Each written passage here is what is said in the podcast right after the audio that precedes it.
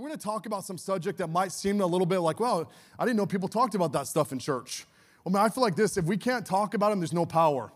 And for to more graces to rise out of this house are going to be churches that are bold in their preaching, bold in their profession, and believing that they could actually live in all that Jesus died to give them. We talked about some things over the last weeks. We talked, look at, look at these subjects wells, altars. We talked about fasting. We talked about wineskins. Sounds a little old school, but I'm just to tell you this they're not old school. Okay, they're ancient truths that still the power in them, still we can tap into them today. My conviction is this over this series is that what's what sustained past generations will sustain future ones. I believe the problem with the church today is that we've been so concerned about cancel culture. Man, if you say that, people are gonna leave the church. If you're gonna say that, people are gonna kind of turn you off. Man, if you say that, people are gonna unfollow you. Hey, that's okay because I would rather have the applause of heaven than I would for the applause here on earth. I'm just telling you right now. I want to lay my head at night and go, hey, um, you know, God asked me, hey, Chris, did you preach my word today? Yes, I did, God. And go to bed peacefully that night, that I didn't hold anything back from this world, from the people of God, for them to be able to access and live in everything that Jesus thought to give them. Okay? I'm just gonna tell you this we're just sucking oxygen for maybe 80 years here. Okay, I'm just telling you this, not trying to be morbid today but eternity is for real. I would rather have people here hate me for 80 years or not like me because I'm bold in what we believe and radical in what we live, live than, than, than them to see us one day in heaven and go, man, I wish that they would have been bold and honest with me when I was here on earth. I never want that issue. So I just want to encourage us today that revival, that's what we're going after. That's what is existing. That revival will always accompany these things, pure worship. You saw that today.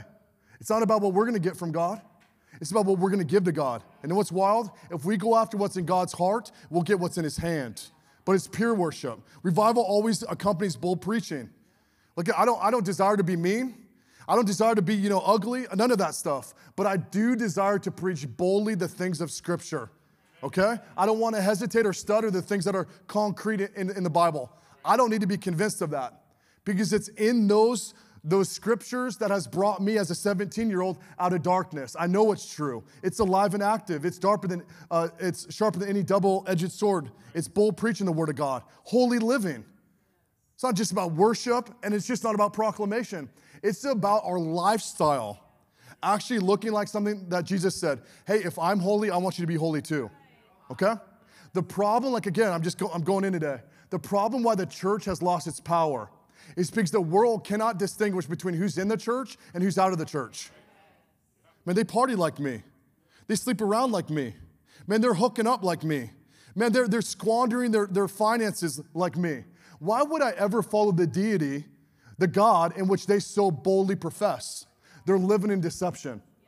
I never want, I'm just telling you this right now, I would never want to meet somebody where they're at, okay? Getting, getting high, getting drunk on men. I'm just ministering to them. No, no, no, no, you're not. You're actually deceiving them. Okay? I would rather do this. I would rather say, no, no, no. I am going to live holy. I'm going to live boldly in my faith. I'm going to love Jesus. I'm going to worship God purely. But here's, here's the relationship you have to come and meet me where I'm at, but I'm not going to meet you where you're at. I'm going this way. Okay, if you want to come with me, you can. I want to share the witness, the testimony on my life, but just mark my words. I'm not going to meet you in the dark places. I'm going to say this I want to draw you out of the dark places. You just kind of see the difference? I'm just telling you right now, this area, can I just tell you, as a, I've been here for a year and a half, and I'll preach to this thing. The seeker sensitive movement has destroyed this state. We're like this. Um, we want to reach unbelievers so much that here's what we're going to do we're going to water down the power. So here's what we're gonna do we're gonna say, you know what? The highway is actually wide, wide to the, to the path of heaven. When actually you read scripture, no, it's actually narrow. Okay? Orange County, we have seven lanes. It's awesome. You hop in there by Disneyland, by Anaheim, you're flying seven lanes. But it's not like that on the road to eternity. Little holy fear today when I read the scriptures. It's actually more like a one lane road. road. Just want to encourage you with this. But I desire that one lane road to be packed as all get out. See, this is the type of preaching. It's not, it's not popular anymore. But I'm telling you, it's the power. It's the power of God that will raise dead things. Seeker sensitive movement. So we're gonna pray, we're gonna play songs. We're gonna play songs that the world loves, that parties to, that gets high to, that sleeps around to. That's what we're gonna do. We're gonna, we're gonna sing those songs and say, hey, why don't we invite that in the church? And we're gonna tickle the ears of people that are going to hell in a handbasket. Okay, I'm going any day. Going to hell in a handbasket and say, guess what? Jesus, he's big, he's awesome, but guess what? He's not big enough to pull you out of that stuff. Okay? I feel like the role of the church today, welcome guests to New Wave Church, is for us to jump into the deep waters and know no matter where you're at. If it's same sex attraction, guess what? God can heal you. If it's transgenderism, God can heal you. Guess whatever your vice is, just fill in the blank. Because we're going after those things today, aren't we? Because it's so bold in our world right now. But I'm gonna tell you, it's those things and more. Okay? But God is calling a church to be a pure bride of Jesus Christ. That means this He's coming back for a spotless, a, a, a bride without spot or wrinkle which means this we should be looking more beautiful the older that we get in Jesus Christ. I'm just telling you this right now. Come on, we need some spiritual Botox in here today. It's powerful what God's doing. Holy living, how about this unapologetic devotion to God? People are looking, especially young people in the room right now. I'm just telling you th- this right now. God wants to see, uh, people want to see your unapologetic devotion to God. Young people in this room right now, or if you listen to this podcast, I want to encourage you. I see some young people here. I'm just going to tell you this. In this season right now, they have fun trying to turn your light out. They love to do that stuff. Darkness always wants to take the light up. But I'm just telling you this if you stay bold in this hour, young people, they're to come back in years to come, finding out where the light really is. And guess who they're to be calling on the phone? You. The greatest testimony I want to see in the youth today is guess what? All the darkness was rising. People were sleeping around, vaping, doing all this crazy stuff, hooking up every Friday night, all this stuff going on. Guess what? I, here's my testimony. I, I've, I was raised in the church. I love God. And guess what? My biggest testimony is I didn't get into that stuff to come out of it. But actually, as that stuff was entertaining me, then I never got involved in it. That is an awesome testimony. Don't ever think, young people in this room, I don't know why my heart's towards you right now. Don't ever think that you have to have a racy testi- testimony to think that you have a powerful story. I'm just telling you this right now. You love God in 2024 as a young person and you're not doing all of that stuff, can I just tell you right now, that is the greatest testimony that we could ever see in the United States of America. Come on, young people. Young people. There's gonna be youth movements that will rise out of this church. There's gonna be young people right now. I tell you what I love about young people? They've got so much passion right now. They're so sick and tired of like, come on. It's like I see like the same old, same old, same old. It's like I'm hearing about the things of God that are so awesome in yesteryears, but I don't see them with my own eyes. I say this be a part of what God's going on here. You're going to see things with, with your own eyes. They follow accompany signs, wonders, and miracles. God's still in the business of that. I love what Vance Havner says. He says this Christianity, Sunday morning Christianity is the greatest hindrance to revival. I believe that with all my, with all my heart. But we're going to go in today, not like I haven't already, but we're going to be in a couple books of the Bible. Can we go Old Testament today? Feel a little fiery today. Can we go a little Old Testament? We're going to be in Second Chronicles today. Can you put a, put a finger in Second Chronicles 34? If you brought your, uh, your Bible, you, and also to 1 Kings chapter 15. 1 Kings, we're gonna study some kings today. Is that cool? Okay, I really do feel like in this service, I feel like people are gonna get set free today. I feel it. I feel like, man, there are times when I'm, when I'm sharing, I'm like, gosh, what am I going there for? I believe because God wants to meet people in deep places. God's gonna do that today, amen? Second Chronicles chapter 34, verses 1 through 7 says this Josiah was eight years old when he began to reign and he reigned 31 years in Jerusalem. And he he did what was right. He did what was right. He did what was right in the eyes of the Lord and walked in the ways of David his father. And he did not turn aside to the right hand or to the left. It says, for it is the eighth, so for in, sorry, for in the eighth year, so he's 16 years old at this time of his reign, while he was yet a boy, he began to seek, say seek. seek. He began to seek the God of David, his father, and in the 20th sorry, 12th year, so he's 20 years old now, young guy, young guy, 20 years old, he began to purge Judah and Jerusalem of the high places. Can we say high places? We're gonna tear some of those down today. High places. The Asherim and the carved and the metal images, and they chopped down the altars of the Baals in the presence, and he cut down the incense altars that stood above them. And he broke in pieces the Asherim and the carved and the metal images, and he made dust of them and scattered it over the graves of those who had sacrificed them. I just want to encourage you as you read this today, go, man, that sounds old and ancient. I'm just going to tell you this those spirits still reign in this land. They're, we just call them different things, but they're still here. Okay, he also burned the bones. This is boss right here. Gentlemen, walk with me. This is awesome. He also burned the bones of the priests on their altars and cleansed Judah, Jerusalem. He took the false prophets' bones out of the ground and burned them. He goes, Man, we're not allowing this teaching to go forth anymore.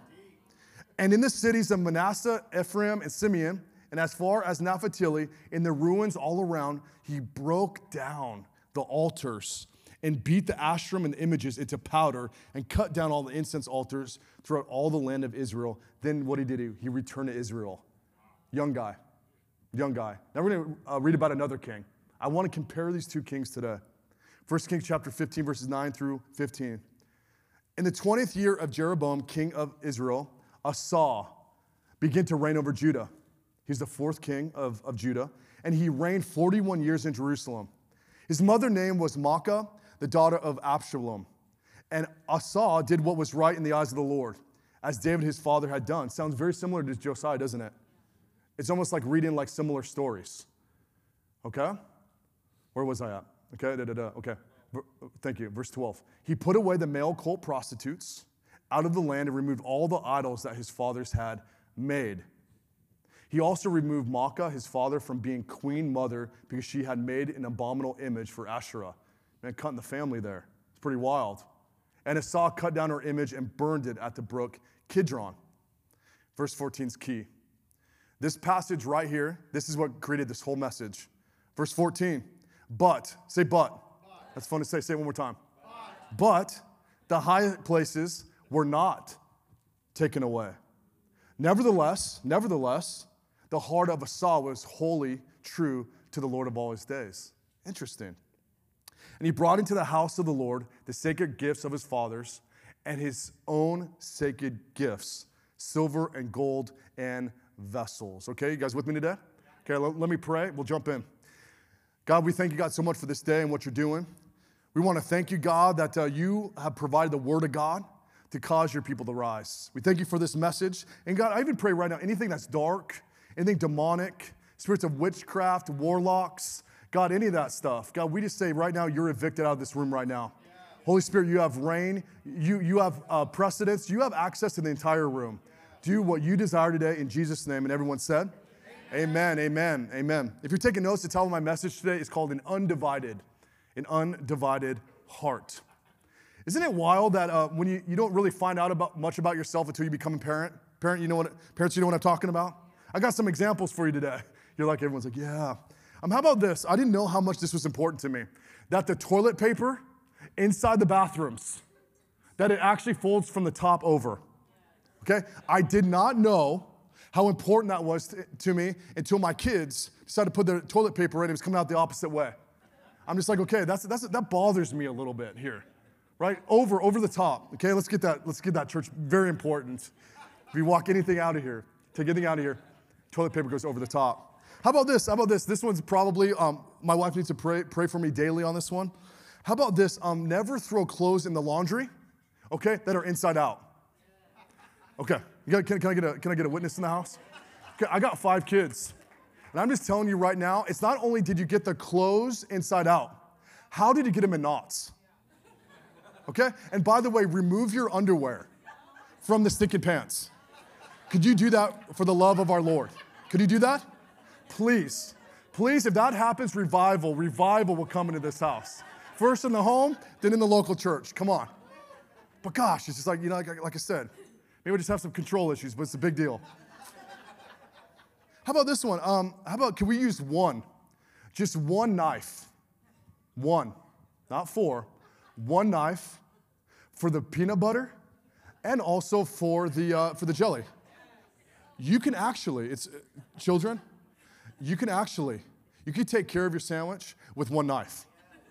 All you just dip your, right, your knife in the peanut butter, go and put it on the bread, go and scrape it off, dip it right into the jelly. That is completely okay.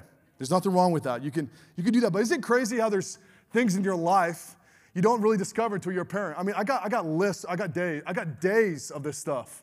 Clothes all over the house. You know, think, I mean, just things. How about this one? Um, it's okay, child, to blow your nose.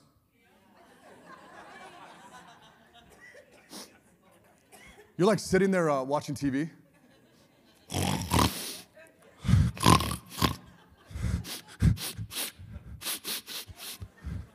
hey, over there. Um, you can go grab a uh, you can go grab a, uh, a piece of toilet paper or a tissue. You can totally blow, blow your nose right now.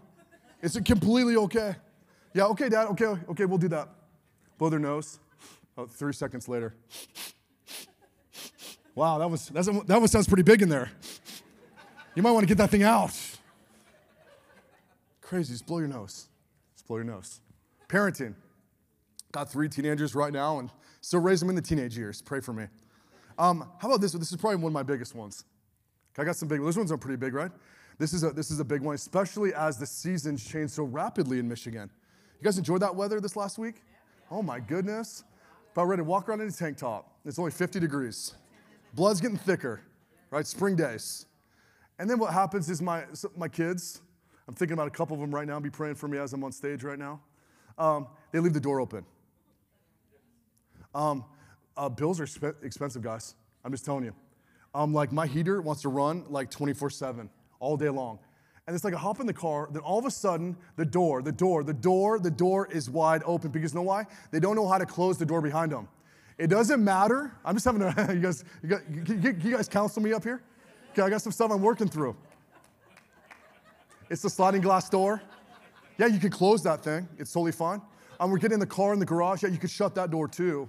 Um, and by the way, um, even when you're in the bathroom, okay, there's people that like walk, that like walk around the house.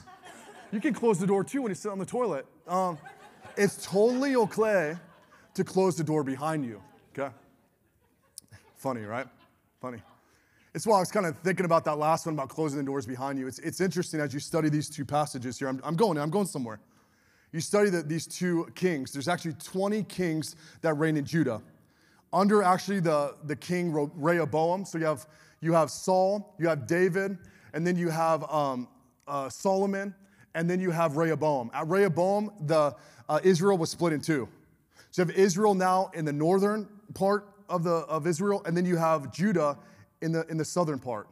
But now we're studying two kings in Judah. You have 20 kings that reigned, okay? And now, now what happens is over those 20 kings, you find some of the most wicked individuals known to man. Only eight of them, only eight of them were considered righteous kings.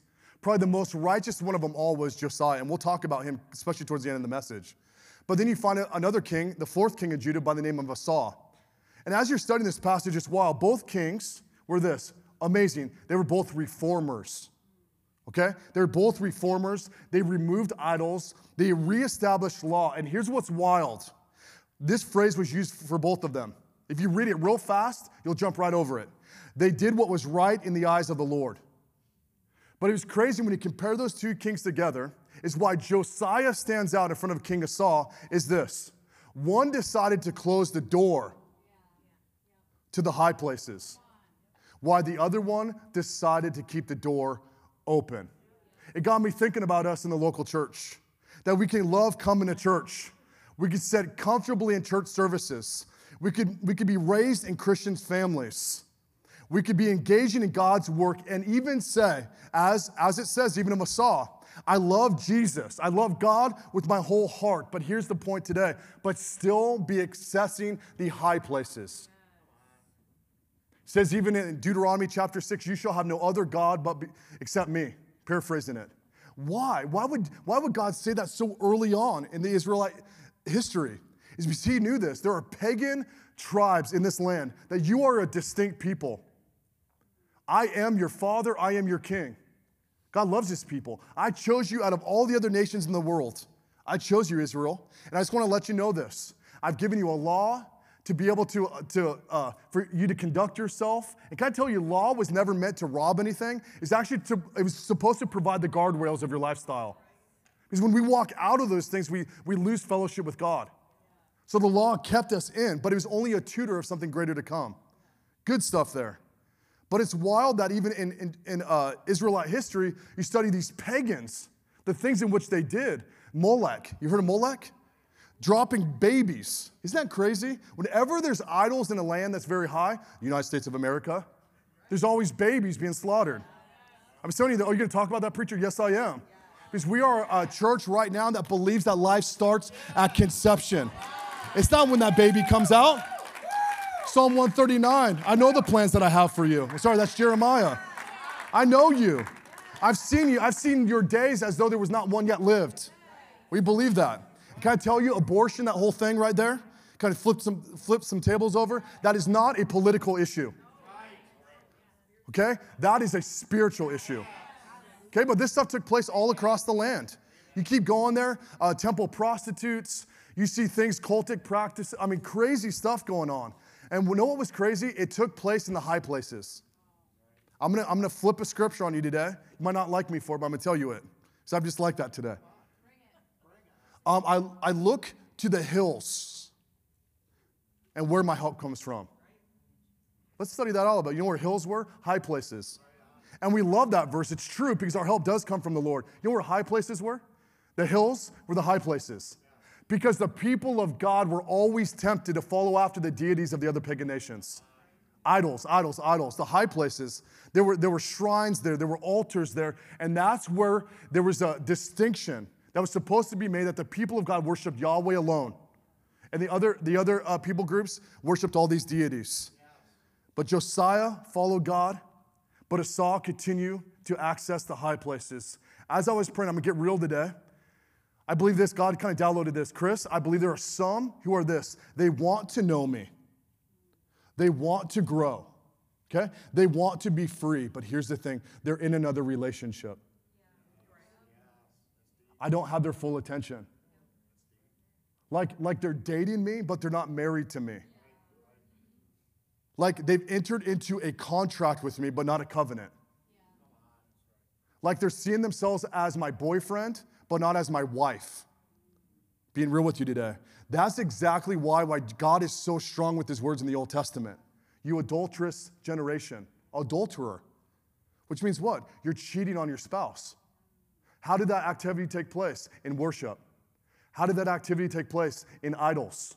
It's saying, why are you going to all these other de- deities? I told you this. You shall have no other God before you. And God would say this because I'm a jealous God. If my wife decided to go down to Somerset Mall and she's kind of having eyes for somebody, she won't. But she did because she's got all she wants right here, baby. Come on, somebody. All six two, six two of me. She gets the whole package. Let's just say if that happened, do you think for some reason, you guys with me? I lost you. Would you. Do you think somehow for me, I'm like, oh, that's okay? Do you think jealousy would rise in my heart? Because that's my bride. Because that is the one I committed not just a contract to, a now a vow. That's why marriage is such a big deal. We get lost in all the beautiful language of marriages, right? We sit there, you see them, and everyone's all, it's like, no, you have no idea what you're entering into. It's a vow. And why God's a covenant keeping God is because He says this even when you're faithless, I will still remain faithful. That's covenant. God will fulfill his covenants. But see, I just felt that for, you, for some of you today. No guilt, no shame. I believe that God's gonna break some stuff off you today. As we begin this, we're gonna leave all those old girlfriends and boyfriends spiritually, okay? And we're now gonna get married to our King. Is that cool? Here's my big idea for us today. The doors we keep open today will eventually have our heart tomorrow. The doors, the doors, the doors. Grace talked about her doors. Talk about tarot cards. Talk about crystals. Talk about, you can throw Ouija boards in there. Whatever the thing is, what it is, it's access. And you keep those doors open today. I'm just gonna tell you, they're gonna have your heart tomorrow. Deuteronomy chapter 6, verse 10 through 15. You guys get some out of this today? It says, when the Lord God brings you into the land, the land that he swore to your fathers, to Abraham, to Isaac, and to Jacob, to give you with great and good cities that you did not build. I want to tell you, people of God, listen to me today. I'm just going to do this a couple more times. You are a distinct people. You're not like everybody else. I want to get that very clear today. I'm sorry if you got saved like, like years ago and you go, like, man, I had no idea what I signed up myself. I'm saying, okay, that's okay, but I'm just gonna tell you that what you get to enter into is way more beautiful, Okay, than living a divided relationship. With great good in cities that you did not build, and houses full of all good things. This is what God's gonna do, that you did not fill, and cisterns that you did not dig, and vineyards and olive trees that you did not plant.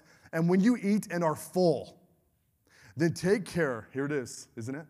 Then take care lest you forget the Lord, who brought you out of the land of Egypt, out of the house of slavery. He's a God that gets us free. it, it is the Lord your God you shall fear. Him you shall serve, and by his name you shall swear. Here it is, verse 14. And you shall, you shall not go after other gods. Uh, what, what case is that God? Lowercase. There's only one capital G, and he's Yahweh. Not, not go after other gods, the gods of the peoples who are around you. For the Lord your God is in your midst, is a, he's a jealous God. Well, Pastor Christian, is there really idols today? Like, like carved images? Like, I don't have any carved images. I don't have any carved images in my house. Can I tell you this? You could have images in your heart. And here's an idol. You want to write this down? An idol is anything that you go to satisfy a need. An idol is anything that you go to to satisfy a need that only God can provide. That's why God hates idols so much, is because there's a lesser power. And because of that, we're selling our souls for them, but they will never satisfy. Hear my heart today. They will never satisfy like the Most High. I'm just telling you this before I had a very colorful, colorful background before I came to Jesus Christ. I'm not telling you this right now. All the dumb decisions I made, partying, doing all this crazy stuff, even at the greatest, greatest measure of that, it never satisfies how I feel when I'm in the presence of God. Sex cannot compare to it. Drugs can't compare to it. Alcohol can't compare to it. Friends, popularity, nothing, nothing compares and satisfies that when I'm in the presence of God. So, why are idols so destructive? I'm gonna tell you some bad news. I got some good news at the end. First, we're, we made it. Why are idols so destructive? Number one, we made it. Uh, my kids love watching this show. They actually had to turn it off recently because it's getting kind of weird. That cooking show called Nailed It. You see that? Well, what's basically the premise of the show is to have a chef that produces this amazing dessert. And then what happens is going to bring people, it's funny, it'd be me, uh, as kind of come in and they said, hey, here's the actual legitimate thing. And what I want you to do is recreate that. So what happens is now these three chefs will try to recreate that beautiful cake or whatever it is. And then what will happen is then the judge will determine who got closest to that. That's kind of what I believe why these idols, not why I believe, why idols are so destructive, is because we are trying to make something, we are trying to produce something that's even really not that good. It never turns out that good.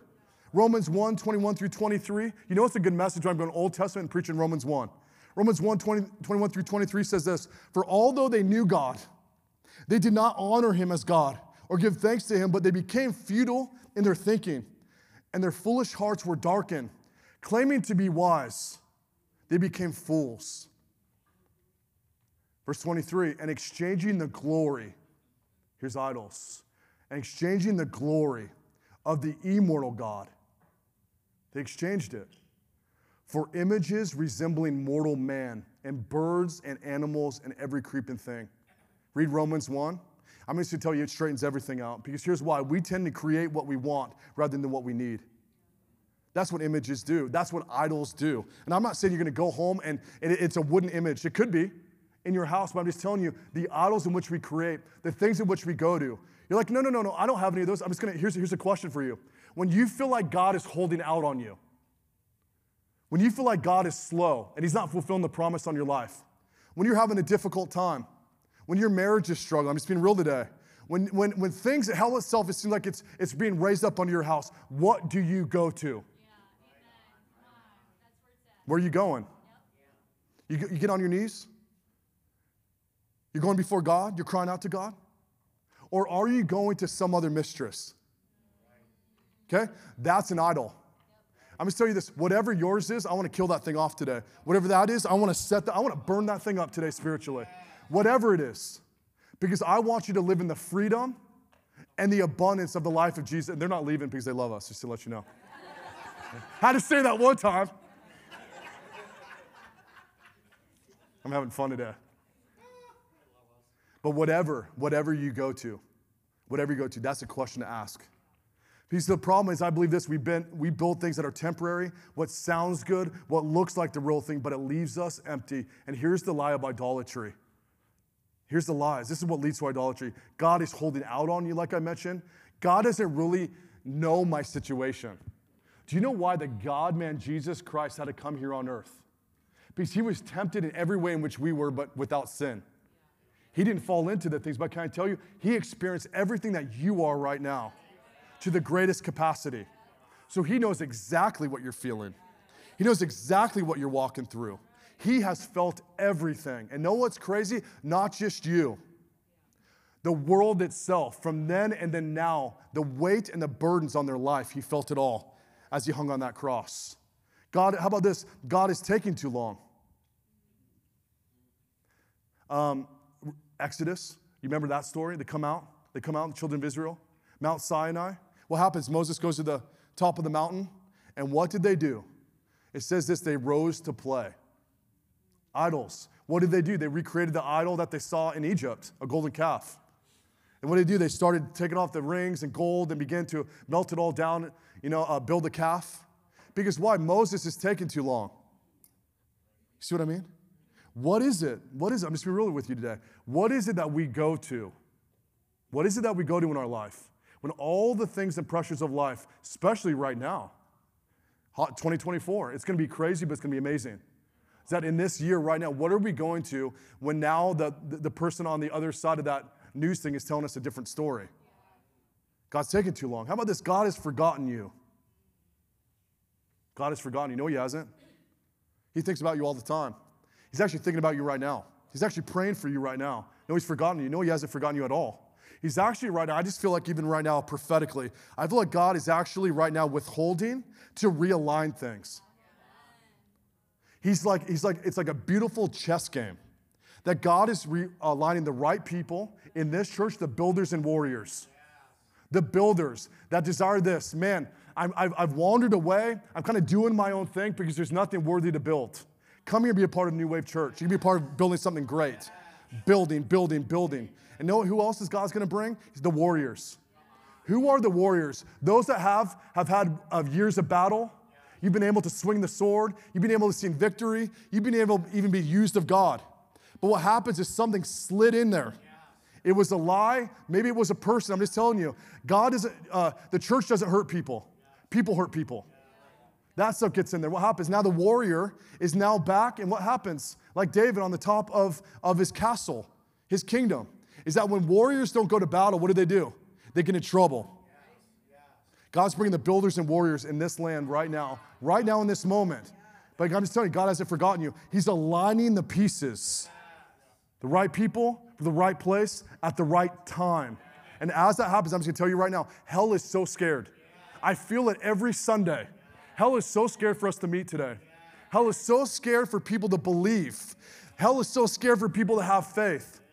Hell is so scared right now. If they hear that and they begin to believe it, I'm just telling you right now, hell itself is so scared because I believe we're living in an hour right now more than ever that when Michigan wakes up, I'm telling you, I've never felt, I've been in the West Coast my whole life. I've been on the West Coast since I was, you know, a baby born on the West Coast, Washington, California, Oregon. That's how you say it, Oregon. Okay, Oregon, people? Oregon. I've been there. I've never been more excited to be on the grounds ever than the state of Michigan. Because I feel something when I walk on the ground here that God wants to do something special. And He's aligning, He's aligning the right people. The right, that the church, He's building up the local church right now. And I'm just telling you right now, why withholding is so good sometimes. It's because it purifies the bride. Right now, even Jesus, let's go, let's go New Testament here. Jesus has prepared a place for the church, but he's going to come back. He's going to come back, but he plans on coming back for a bride, right? That looks different than the, than the way in which he found them. Okay? But he's coming, he's realigning the pieces. A.W. Tozer says it's the essence of idolatry is the entertainment of thoughts about God that are unworthy of him. I'm gonna say that one more time. The essence of idolatry is the entertainment, right? The thoughts about God that are unworthy of him, they're a lie. Habakkuk 2 3 says this, for still the vision awaits. It's, it's appointed time. It hastens to the end. It will not lie. It seems slow. Wait for it. It will surely come. it will not delay. I want to preach a little bit today. Is that when God says something, God never stutters. When God speaks, it never returns back to him void, but accomplishes the very purpose in which he sent it. God doesn't do, see, God is all truth. God is all knowing. God is omniscient. He's everywhere. But I'm just gonna tell you this when He says something, it will come to pass permanently 100% of the time. God, think about it this way God is a God that shoots a basket and it goes in 100% of the time. God is a soccer player that kicks the ball and it goes in the goal every single time. Does that make sense? God doesn't miss. He has 10 arrows, he shoots them all, they're gonna hit the bullseye every single time. And the word of the Lord says this as God sends his word forth, it will not return, return to him void, but will accomplish 100% of the time of what he desires to do. And I just feel it this morning. If you're in here right now in a waiting period, you feel like God's holding out on you, all those lies there, that he's forgotten you. I'm just gonna tell you right now do not go to the high places. Here's the point of this time don't go to the high places, get on your knees. Cry out to him, pray to him. Go ahead and speak to him, talk to him. I'm just telling you this the greatest moments of my entire life were never in the high places. They were always in the low ones. Because that was the moment where God defined my faith. That when everything was taken from me, when I felt robbed, beat up, busted, and disgusted, and I was on my face before God, that was the moment that I saw Him real. Do you know we actually learn more? We learn more out of our failures than our successes. We do. I had all that stuff going on in me, but it took it took a reality that it wasn't a high place, it was a low place that God met me. So I want to encourage you right now. God wants to break that, break that off of you. Even you over the next week. I feel it. There's going to be times of temptation. I'm going to go to that computer. I'm going to go on my phone. I'm going to go to the bar. I'm going to go get high. I'm going to go whatever it is. And here's what's going to happen. You're going to feel in your stomach that, man, this is a moment. Oh, God, Holy Spirit. That this is the moment, in that moment, that things are going to shift for you. Maybe you need to take a different way home. But that way shorter. I don't care. It's, it's so wild. It's like, it's like we want the, the things that kill us the most dead, but we're not willing to do the easy things well. If you need to throw the stinking computer out, throw it out of your house. If you need to confess it, which you should, okay? That's radical. What do people think about me? Welcome to the club. Welcome to the family of God. The enemy is such a liar. I just declare right now over this week, Jesus' name that as you have that moment, I declare it over this room right now, that you're about ready to wander into darkness, wander off into the field of the world. I'm just going to even declare that over you this week, that you shall not participate. I'm just telling you, you're gonna wake up Monday morning. You're gonna wake up tomorrow. All of us, we're gonna wake up tomorrow and we have a decision to make. What are we going to do? And what we're gonna do, we're gonna submit to, we're gonna submit to God, we're gonna resist the devil, and guess what? He's gonna flee from us. In Jesus' name, I declare that over this house. Here's the second thing about idols they lack power. They lack power. There's a false notion that's been around about 1,200 years. There's an angel of, of God on one shoulder, you guys with me? And an angel of Satan on the other, and they're having like a duel. I'm just telling you this right now that somehow they're battling it out, but God has no re- rivals. God is never lesser than the thing in which He created. Okay? That's a, that's a myth. 1 Samuel chapter 5, verses 1 through 7. I'm going long and it feels good today. Uh, 5, 1 through 7 says this When the Philistines captured the ark of God, the presence of God, they brought it, it, they brought it from Ebenezer to Ashdod. Then the Philistines took the ark of God and brought it into the house of Dagon, an idol, a false deity, and set it up beside Dagon. And when the people of Ashdod rose early in the next day, behold, Dagon had fallen on his face. Down, he did what? Downward. What does downward represent? Worship fallen face downward on the ground before the ark of the Lord. So they took Dagon. Go, man, that must be, that just minded that, you know, maybe some wind blew in there. Right? Maybe some wind blew in there. So they took Dagon and put him back in his place. Back in his place. But when they rose early on the next morning, behold, Dagon had fallen face downward on the ground, but that wasn't it, before the ark of the Lord, and the head of Dagon and both his hands were lying cut off on the threshold only the trunk of Dagon was left to him. This is why the priests of Dagon and all who entered the house of Dagon did not tread on the threshold of Dagon and Ashdod to this day. Here's what's wild about this story. Even the Philistines that saw this take place had a decision. Should we ditch this God and follow the, the, the God that's all powerful? And know what's easy how much we can get stuck in our traditions. that even though we come to that, that idol every single day, it's like, man, it's just easier to worship the same thing, even if it lacks power. Because idols will always overpromise and underdeliver. They promise convenience and confidence and comfort, but here's what they never tell you they lack power to give you what you need. I'm just gonna take a moment right now because I wanna teach a little bit today. We're gonna talk about the occult right now. It is a lesser form of power, and here's what, why the occult is so damaging it's man's initiated response to search out something divine rather than what we do as we follow Jesus. It's the Holy Spirit's initiated, initiation to follow God. So here's some things about the occult. I just want to talk about this today. I feel like I want to go in here. Okay, I got a diagram here I'd love to show you. Here's what happens with the occult. Okay? Here's the desire of occultic practices. Okay? The purpose of Satan is to divert man's. Okay, let's talk about these for a second. Attention. Have you seen people that are so fascinated with the things of the supernatural? They're more weird than the ones that are filled with the Holy Spirit. You know what I'm saying?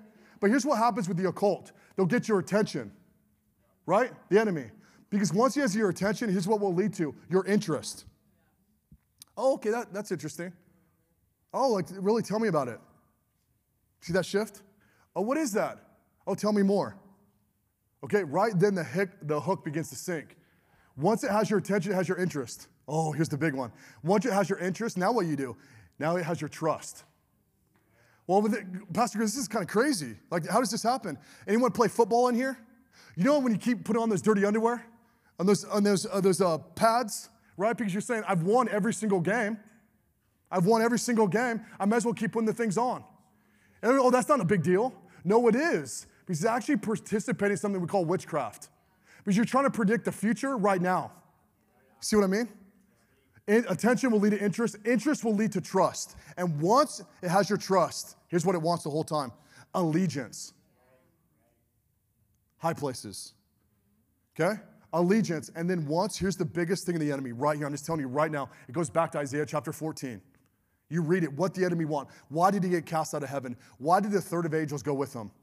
It's because it wasn't about allegiance. It wasn't about attention, interest, trust, and allegiance. It was about worship the whole time.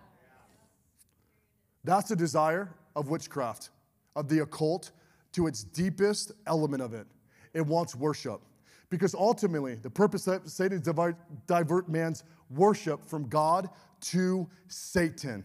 Know why he hates us so much? Because we get to do what he used to do. He wants our worship. You know, uh, read Isaiah chapter 14. You will begin to see all the things in which you wanted. I will be like the Most High. I wills, I wills, I wills, I wills, I wills five times. Match that with Philippians, I think, chapter three or four. When Jesus says, No, I will. What did he taught? He would humble himself. Where the enemy, Lucifer, raised himself up in heaven because he wanted it all. Jesus did the I wills, you read this in the New Testament, opposite, that he would submit himself. Because those who humbled themselves would be exalted. That's some good preaching right there. Seven signs you might be engaging in the cult. Yeah, that's this message. Seven signs you might be engaging in the cult because I want to kill this thing off. It's rampant in this land. I was actually in, um, in uh, uh, what's that cool place down there? Um, uh, with all the crafts. Help me out. Uh, right down the street here. Maybe it is Michael's. Maybe it is Michael's. I don't, I don't go in there much, but when I do. Uh, so I went in there, and um, was, this is how the occult just kind of gets in. We're sitting, my wife and I are kind of looking around around Christmas time, and there's some, some ladies over there, and they have a, a full uh, bookshelf of tarot cards, of all these different ba- witchcraft games.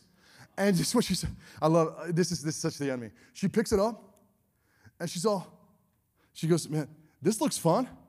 She says, Man, this is girls' night. And I'm like, You have no idea what you're participating into. I was about ready to pull a Josiah there. I'm about ready to grab that bookshelf, go out in the parking lot, and burn that whole stinking thing. Because here's the thing it's a false power. It's trying to divert man's worship to Satan other than God himself. How do we know we're engaged in the occult? Okay, number one, you are trying to get answers from anything other than God. Well, God didn't really give me the answer I wanted. Maybe someone else and something else out there will tell me what I want to hear. That's a cult. That's the occult practices. That's witchcraft. You see it, even Samuel. Uh, Samuel preaches to Saul. You guys good going a little long today? Saul, Saul, Saul, Saul was, his kingdom was taken away from him. So Samuel dies the prophet. And what does he use? He uses a medium to raise Saul, to raise Samuel from the lower parts of the earth. And Samuel's like this, what the heck did you wake me up for? I didn't say that the cult doesn't have power. I'm saying it has illegitimate and sinful power.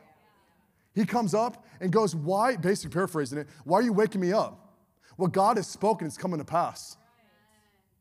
Why are you doing that? You're trying to get answers from anything other than God. Number two, you see Jesus as an option, but not the way to God. It's Jesus plus this, plus this, plus this, plus this. Okay, what did I talk about? One, right? Bride, one husband. Uh, three, you have unhealthy fascination with the supernatural. There's nothing wrong with supernatural things. I'm just telling you right now, we're engaging with that today. But it's an unhealthy fascination. Like you're more about the supernatural things than being obedient and growing. Okay? Unhealthy fascination. There's certain areas, I was in Santa Cruz, California for nine years, major, major occultic practices there. Witchcraft, warlocks up in the hills, all of that. But you, you, you, we go downtown, it's like these people are, are crazier than the most wild Pentecostal church in the world. Did you know there's modern day prophets? Get behind me. What the heck are you talking about? Ooh. You know, it's like, just settle down. False power, get behind me. But what? They have an unhealthy fascination with the supernatural. Number four, you are trying to seek out information that, is, that God is unwilling or hasn't wanted to reveal yet. Why? Because it's on our time. Like I talked about, the occult is man initiated. Okay? I want what I want right now. So I am going to go to certain things to be able to give me access to the answers I want. Okay? Number five, you guys with me still? You have unbridled desire to control and dictate your future. You're not content with right now. You're not content with how things are going. You might not like them, that's okay but you have an unbridled, unbridled desire to control and dictate your future. Am I reading your mail today? Six, you are using literature or practices outside of Scripture. I'm just telling you this. In the Bible, just do a, a study on this. The occult is all over. It says this even those that will not inherit the kingdom of God. You know what's mentioned? Sorcery. Wasn't that Harry Potter stuff or Harry Pothead? Isn't that what it's isn't that, isn't that sorcery? See what I mean? Oh, that's just, see what I mean? We downplay it. But people are engaging this stuff all the time. Number seven, you're, oh, this is a big one. You are unwilling to submit to God. Here's the last one. You have seeds of rebellion in your heart. Rebellion. That means you know the right thing to do, but you choose not to do it. I'm just going to tell you that right now. That I'm just just be careful, especially if you're throwing stones at the bride of Christ. You are now. I can even go back up to that chart. You are now beginning to engage. I'm saying you're going to go full, fully. I'm saying now you are flirting. You are flirting with areas of witchcraft. Okay, why there's rebellion in your heart? It's because God's not doing it. See, He's, he's asking you to do something, but you're not following through. I'm wanting to submit to God in the seeds of rebellion. Here's the last thing about idols, and I'll get some good stuff here, okay? Because the thing about idols is they're never satisfied. Proverbs 27, verse 20 says this Death and destruction are never satisfied, and neither are human eyes. Idols will ask you to sacrifice what God never asked. They will promise fulfillment, temporary satisfaction, provision, shortcuts. But you will end up sacrificing your identity, your call, your family, even your marriage. I'm just gonna tell you this right now with idols. You can never drink enough, you can never get high enough, you can never have enough money. You can have never enough followers. Yes, can social media be an idol? 100%. Is it ranking the next generation? Yes, it is. You can never have enough followers. Only God can satisfy you. I'm gonna get into some good stuff in a second. Have the band come up right now. Have the band come up.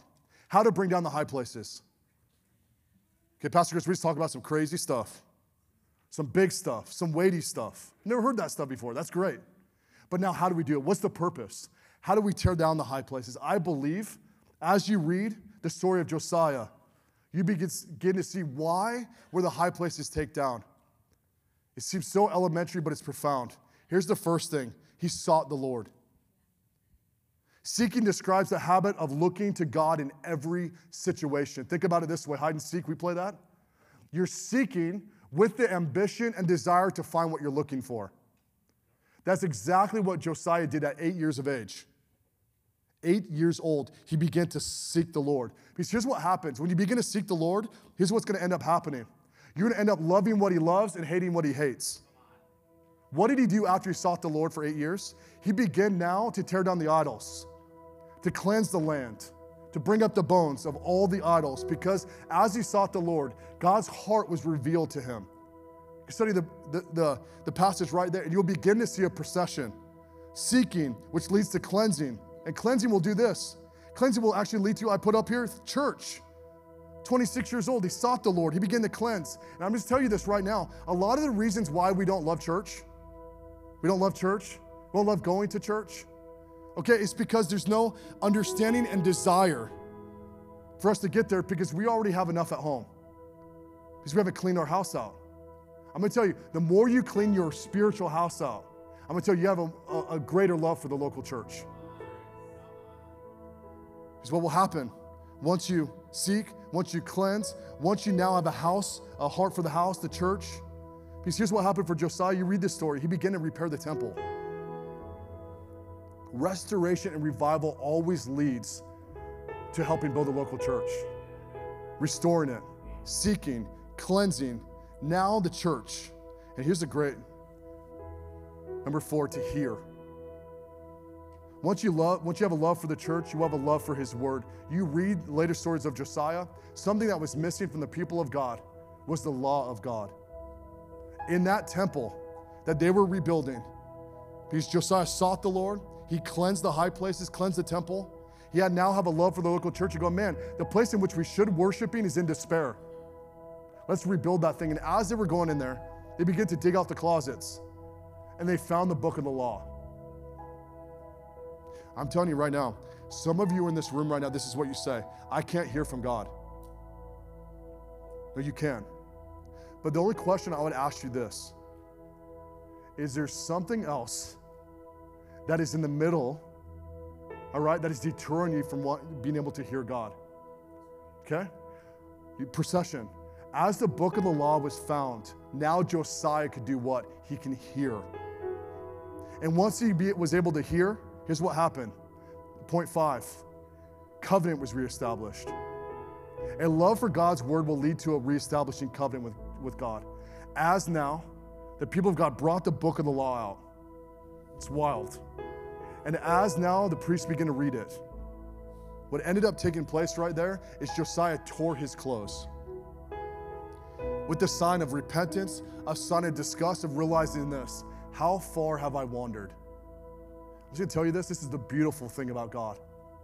I love when the church gets into moments. We're going, oh my gosh, I never knew how far I wandered, and I never knew what I was participated in. But I today, and I feel like for many of you today, that we are reestablishing not a contract, not a commitment, not a dating relationship, but a covenant with God. Is that God, you are my focus. God, you are my destiny. God, you are my goal. You are the prize. God, you are the one that's dictated eternity. And God, I want to be on the winning team. I am competitive, y'all. I'm just telling you this, I am. But I like to win. And the thing about all these other idols and occult and witchcraft and all that, that stuff, they lose every single time. And I would rather do this. Instead of flirting with those things, I would rather win. I want to win. And the only way to win here and in life after is through the means of Jesus Christ. Can you stand on your feet today?